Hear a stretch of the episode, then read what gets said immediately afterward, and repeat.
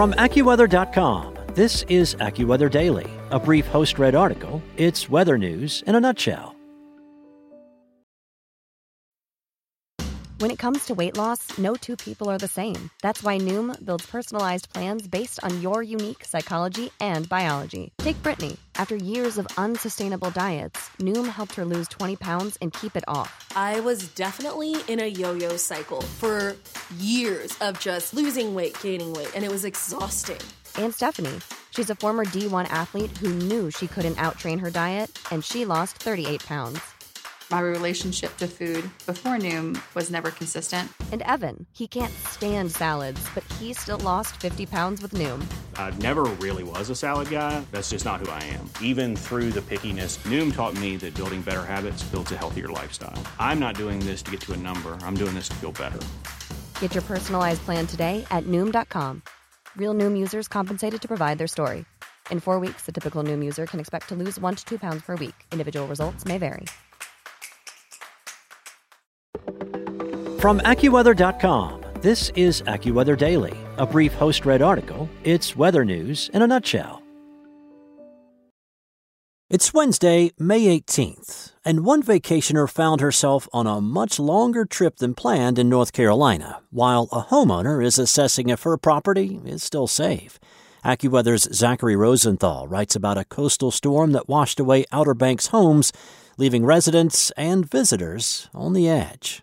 Residents along parts of North Carolina's Outer Banks are living on edge as the frenzied ocean pushes ever closer to people's homes following a potent coastal storm that wreaked havoc much of this week. At least two houses were swallowed up by the ocean near the coastal town of Rodanthe, North Carolina, which sits along a particularly narrow and threatened strip of the Outer Banks. As the storm worsened earlier this week, water and sand overtook North Carolina Highway 12, the roadway which connects Rodanthe to the upper Outer Banks. Kim Decision and her family got stuck on vacation in Rodanthe after the highway was temporarily shut down. We were in the car and all these alerts started going off saying our flights were canceled, Decision told AccuWeather.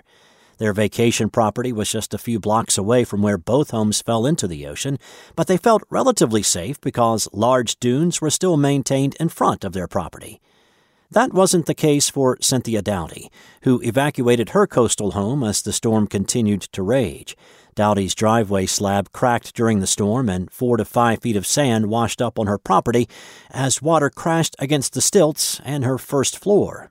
I had gotten a call that the debris from the fallen house had broken in my back door. And that water was coming in from the first floor, so we didn't even attempt. We just jumped in a hotel.